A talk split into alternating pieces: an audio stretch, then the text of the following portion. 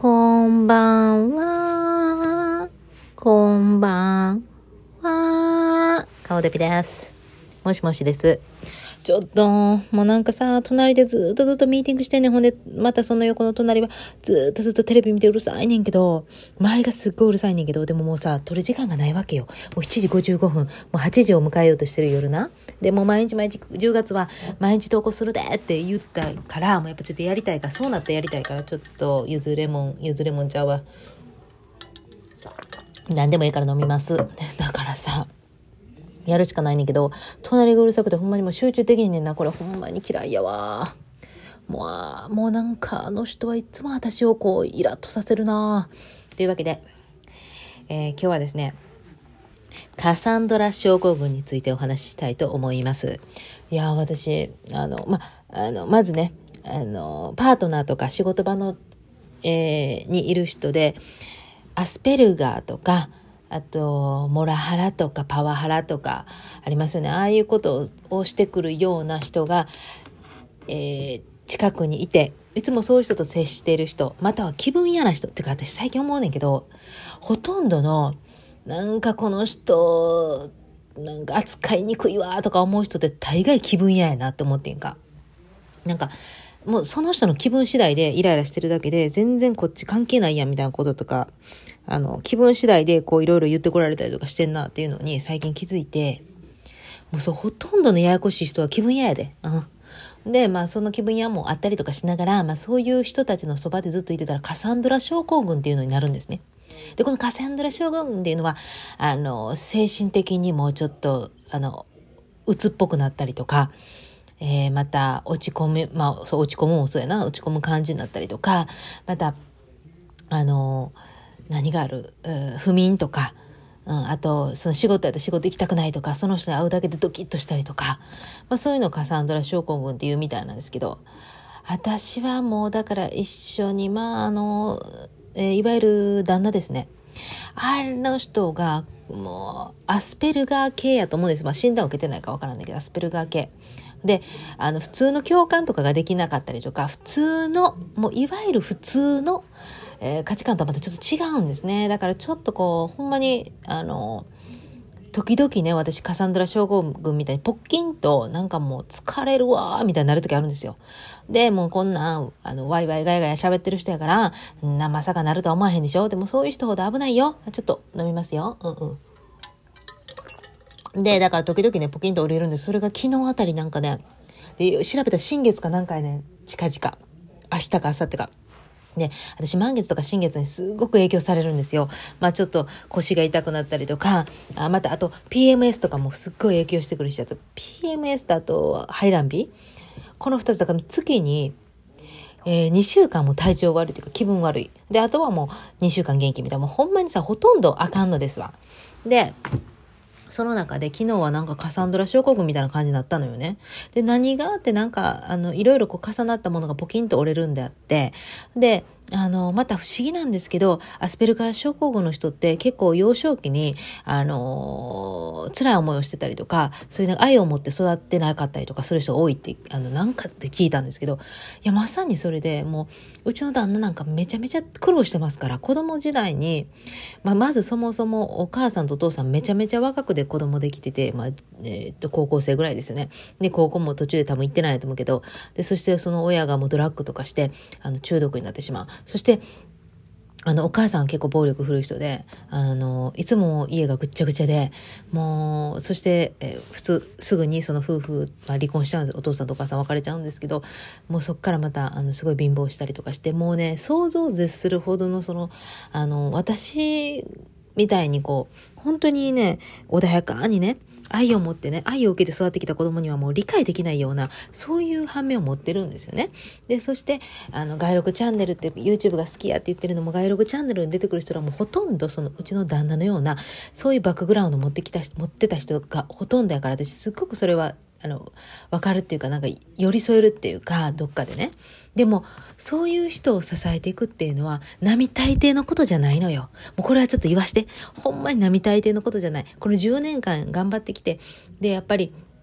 あの、やっぱりまた、後戻りしたり、もあの、良くなったり戻ったり良くなって、もうずっとこれの繰り返しなんやけど、なんでかっていうと、相手自体は愛のバケツがあったとしたら、愛のバケツに穴が開いてんねんな。だから一生懸命、一生懸命私が愛をこう注いで、注いで、注いで、もっとくれ、もっとくれ、もっとくれって、まだかい、まだかいってあげてもやな、穴から出ていってまうから。だからまたこっちが出してって、私本当にね、常にね、あの、なんていうの？与えてるような感覚なんよね。だからその、え旦那にもそうやし子供にも与えなあかんし仕事場でも言ったらご飯作るとかもああ何何にしようかなとかいろいろ考えるでしょ？でそういう献立やなんやかんやとか。あとまた老人に対しても与えなあかん。与える与える与えるでじゃあ私はいつなんか自分がこうこうもらえる時っていうか自分のそのエネルギーチャージする時がないと本当にポキンと折れてしまう時があってでそれがそのカサンドラになるんでつながるんですよね。でそれで今日はちょっと暗いかもしれへんけど、まあ、そういう感じで昨日はちょっとドヨンとしてたの私なりに。でなんかモヤモヤして。でやっぱり涙を流すってすごく大事でなんか知らんけど涙も出てきて。いやこれってすごい浄化なんでいいんですけど。でまたねあのー、私蟹座なんですけど、まあ、星座のことであれしてこれしてなんですけどあの面白いですよ星座もね。で、カニ座の人っていうのは、甲羅があって、カニのね、イメージくださ。甲羅があって、そして、あの、その甲羅にキュッと入るんですよね、大体ね。で、そして、あ初めて出会って、えー、警戒心バリバリで、えー、この甲羅から出ようかな、いや、出んとこかな、みたいな感じで。でも、人、あの、自分の中で気に入ったなって思う人、友達だったりとか、あと家族、すごく家族を大事にするって感じで言うんですけどね。家族とか友達でも家族同様に思っちゃうわけ。そういう人たちは自分の甲羅の中に入れ入れるっていう感覚があるみたいで。でそういう意味ではすごい警戒心も強いんだけども一回信じたらもうどこまででもあの信じるし愛を持って接するよってちょっと飲みますね。うんうんうん、そういうのが感じだって言うんですけど私もう一つ患者さんのあのイメージで言うとイメージっていうか、うん、感じるんだけど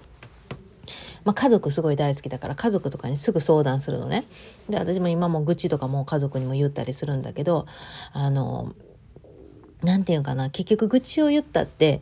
相手は変えられへんし自分が変わるしかないってもうこれほんと根本的なこと分かってんねんね。分かってんねんけど時々ポキンと折れる時あるやん人間。でそれただただそれを聞いてもらってああなんかちょっとそうやったんか大変やなとかさ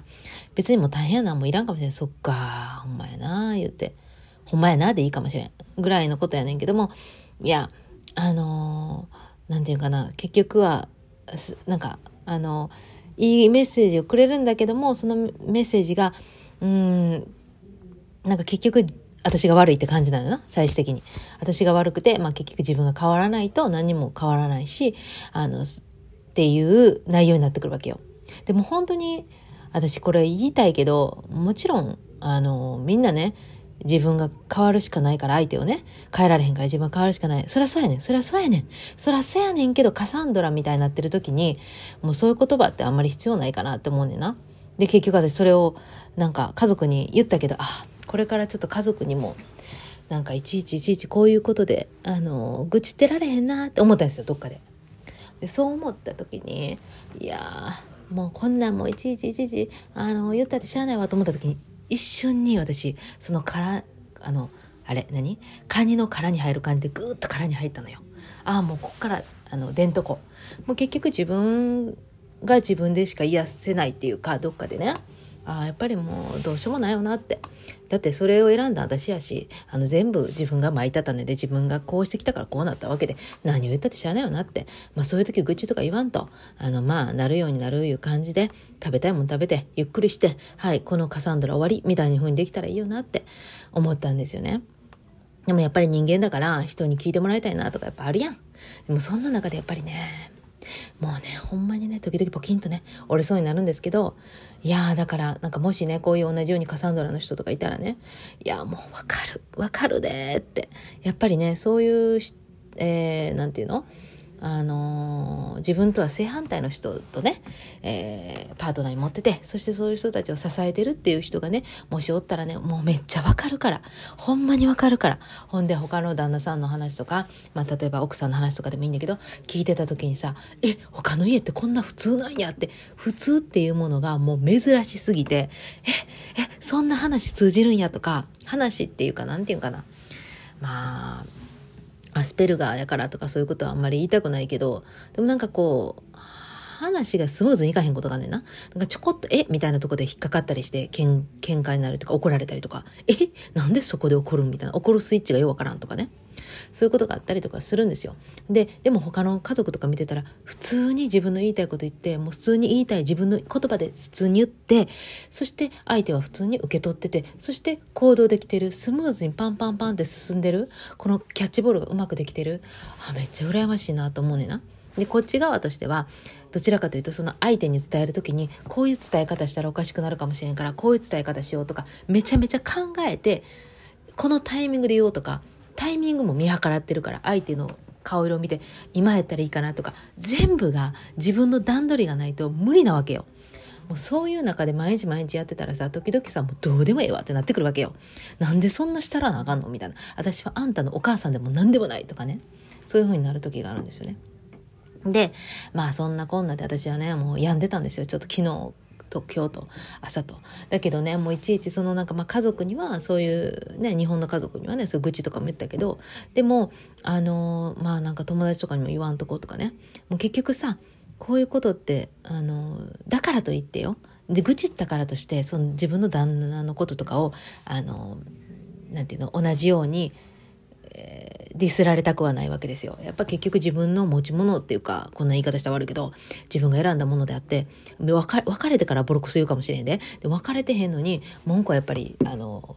言われたくないっていうのがね、やっぱあるやん。だからもうさ、誰にもやっぱ言えなかったりするんだけど、まあこういうとこで言ったらええよな。あれ？こういうとこで言ったら不特定多数の人に聞いてもらってるけど、もういいよな。これなんか言ったら、私電話かけてるみたいな感じでやろうかなと思ってて。うん、だからあこれを聞いてわぞっとするなとか思う人おるかもしれんけどでもほんまこれリアルであのみんなそれぞれに知らんところでいろいろな悩み抱えてますっていうことでもあんのよ。で私思ってんカサンドラの人って時々こういうので自死とかするんちゃうかなってマジで思った。なんか誰に相談しても何て言うんかな結局はやっぱり自分が悪いみたいになってくるわけよ。聞きよったらなんか別にそれはポジティブに言ってんねんけど結局は私が悪くて私が変わるしかないもちろんそうなんだけどもうほんまにそうなんだけども何て言うんかなあんたはようやっとうでだけでええよなって思うよな。うんとかねそういうのでやっぱこういう時にさみんなさ病んでさ鬱になったり自死するんやろなってマジ思った私。うん、そしたらさもう不思議なことにさあのあその前にやその前に今日あのまアスペルガーなんであっち多分多分な、まあ、あれ死んだわけなんか知らんけどアスペルガーの人ってある意味空気読まれへんからある意味何にも分かってへんねんな。こっちがさそういう風にさカサンドラ系やでってかそんな全然全然お構いなしとか知らんから分かってないからある意味それが幸せなもんであの向こうはね今日私が昨日勝手に病んでたんだけど、今日めちゃめちゃなんかリフレッシュみたいな感じでめっちゃ元気やねんか。ほんで私まあ別に相手にも言ってへんしな、こんなんでカサンドラ中ですなんて言ってへんし。そしたら、あの不思議なことに、私今日仕事で朝からあの大きな買い物せなかったん、コスコでな。で、コスコの買い物って大変やん。で、朝9時に行って一番乗りで行って、あの、パンパンパンと買い物してセルフのあのレジで、やってパッパパって帰ろうと思ってたんだけどまあお昼と夜ご飯作る仕事が入ってたのでだから老人ホームのご飯なんで結構な量を買わなあかんとかねいろいろ頭で考えてたの。だけどあの旦那がねあの子供送った後にそのままコスコに行ったのよ。で、コスコでいるもあるって連絡来たのよ。えっと思って、ラッキーと思って、あれとこれとこれとって言って、で、ちゃんとそれをね、あの、これですか？とか写真送りながら買ってきてくれたのよ。で、それですっごい助かって、なんかね、不思議やけどね、この人にね、めっちゃカサンドラされ、されてたのにね、今この人にめっちゃ救われてんねんけど、みたいなね、不思議やろ、そういうこと起こんねんな。で次の日にそういうこと起こって、ほんで、まあ今日ですわ、今日そういうことが起こって、で、私、その時に気づいたの、え、もうめっちゃ暇やから掃除もできるやんって。今の時間に掃除できるやん。なんやかんやできるやん。これね、買い物ってめちゃめちゃ大変でした。コスコの買い物ってめちゃめちゃ大変。私、大体の食事の買い物自分で行くねんか。旦那が行くことはあるけど、でも基本的に私は私で行きたいから、自分で選びたいしとかあるから、もう自分で行ってんねんけど、ほんまに重たいやん、荷物。私、ほとんど全部やって。ほんで、アパートの下に下ろして、あの、パーキングあれ借りてないのよ。駐車場代も高いからな。だから外に止めてんねんな。だから、あの、アパートに上まで上げるとか、この153センチ小さな体で、もう一生懸命一生懸命やって、やってんねんけど、今日はそうやって、あの、買ってきてくれたら、私こんな楽なんやって、買い物頼んだだけこんな楽なんやって思ったらもうなんか嘘みたいででもありがたいことにそれでランチの仕事できてあこの料理の仕事案外大変やなと思ったんよ。この買い買い物だけでも大変やななんて思いながら。でもそれが今日は買い物してくれるアシスタントみたいなのおったからラッキーって感じで、まあ、できて。ほんで夕方ぐらいになんと日本からお友達が荷物を送ってくれたのね。でそれが届いたの。でもう嬉しくてもう開けたら私がほあの欲しかったそのオーダーメイドをしてくれたんだけどあの聖書のカバーね。でそれがレインボーやね。私が好きなレインボー。で十字架の刺繍。そして、えー、教会の名前とあと私の名前が書いてあるほあの刺繍してあるかわいいぴったり。私のあの大きな私結構大きなバイリンガル聖書なんで英語と日本語入ってるやつ結構大きいのね。でそれにピチッと合うやつ作ってくれてそれが届いてもう嬉しくて。で思い出したのね。ある時私他のお友達に何かプレゼント送ったのよ。で、それ大したもんじゃないんで、ね、大したもんじゃないんだけど、その人からありがとうって連絡が来て、実は今日、え、てか昨日、すごくなんか悲しいことがあって落ち込んでたんだけども、今日このプレゼントが来て、すっごい私もなんか、あの、めっちゃ嬉しかった。もうほんまのすごいタイミングとか言われて、あ、そうなんやね。なんかすごい良かったな、とかって言ったんだけど、まさに私も同じ現象が自分に返ってきてこんなことで起こるなんて不思議じゃない？それでカサンドラで落ち込んでたのに、こうやって友達が、日本から友達が送ってくれて、なんかもう嬉しくて嬉しくて、もう、美味しいお茶とかね、美味しい海苔とか入ってね彼女海苔とお茶大好きやったから。でそれからあとぬか漬けのあのぬか床みたいなあの無印で売ってんねんて。無印で混ぜなくていいやつとかだな。でしかも本も来た。この本、枯れない体。何枯れない体閉経、更年期、セックスレス、介護問題などを書いてあるそうです。すべての問題は女性の体を正しく知ることで解決されてきます。代わりにぴったりやろうとか言われて、マジかとか思いながらこれをいただいて、なんかすごい励まされた。あ、こういうことかって。なんか、あの、殻に食って入ってしまった、一瞬入ってしまったよ。カニさん食って入ったけど、またパッと出ていこうか、みたいな感じで、あの、癒されたんですよね、今日一日。ありがとう、ほんまに。まあね、そういう日もありますよ。で、結局まあ生理も始まるんで、あの、きっとね、始まるんで余計落ち込んだりとか、ちょっとなってたんだと思うんだけど、まあね、こういうふうにね、カサンドラっていうのはね、ちょいちょい起こるんですけど、でもみんなね、同じようにね、あの、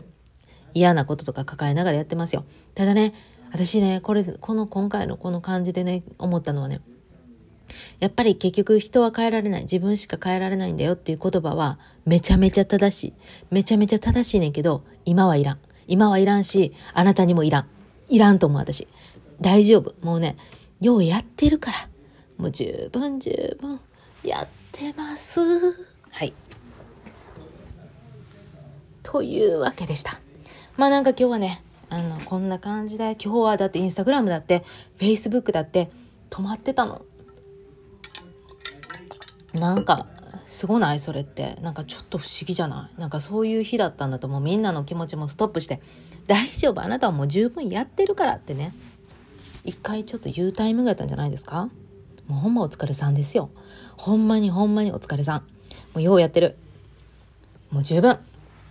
というわけで、今日もね、10月の今日は4日、明日は10月5日でうちの娘の誕生日。あ、しかも今日不思議なことに、あの、お寿司を頼んでて、お寿司ね、いつもね、あの、便乗させてもらう感じで、ある、あの、日本料理のあのプロがね、あの作ってくれるっていうのに、あの、寿司ありますよって言われたら便乗して、あ、私も欲しいですってやるんですよ。で、それで、あの、今回、あの、あのゲットできてたのねでそれがちょうどまあなんか誕生日の娘の誕生日の前の日だった今日ねゲットできたからあのあのもう急遽お寿司をそれとあとケーキを作ってでお姉あのその娘のねえっと何？リクエストで何あれ？あチーズケーキを作ったんですけどでもそのチーズケーキが失敗してた。悔しい。しかも 2, 2個分作った。2個分作って失敗。何があかんかったんやろうと思ったら、やっぱりね、うちのね、そのね、えっ、と、オーブンもそうやねんけど、えっ、と、あれ何？ガスコンロも全部ね、古いのよ。で、その、焼き目がそのなんかもう温度がもうなんかまばらだしそれもあるしあと混ぜる時のあれも下手こいたみたい。なんか失敗した。めっちゃ失敗して。とりあえずまた明日もね作らなあかんっていう運びになっておりますけども。でも、まあ、一応今日はそうやってお祝いできたからまあよかったよなっていう感じでございます。というわけで、えー、今日もなんかね、あの、まとまりなかったし、しかもちょっと暗かった。ごめんなさいね。でもこういう日もある。それが人間。ね。もうなんか、明るいところだけバーンって出すのって、もうなんか芸能人の人がやるからええやん。私は芸能人でも何でもないんだから、あの暗いとこも出していって、等身大でお届け。ね。あの、というわけでございました。それではね、えー、皆様また、あのー、明日もね、また定時刻に、定時刻知らんけど、あの、会いましょうね。あの、電話しましょうね。これ電話やからね、一応。なんかね、勝手に切れてしまってた。びっくりって感じ。はい。というわけで今日も聞いてくださってありがとうございました。明日もちょっと電話感覚でお電話かけさせていただきます。え、かけてこないでって？そういう言葉は右から左です。はい。えっと、日本の皆さんありがとう。アメリカの皆さんありがとう。カナダの方ありがとう。えー、それから、えー、ブラジルの方ありがとう。ドイツの方ありがとう。韓国の方もありがとう。いろんな国で聞いてくれてほんまに嬉しいです。そして男の人も女の人も聞いてくれて、そして、えー、その間の方も聞いてくださって、もういろんな方が聞いてくださって、ありがとうございました。また明日も聞いてや。ほんま頼ませて。ほな、さいなら、おやすみなさい。オーバー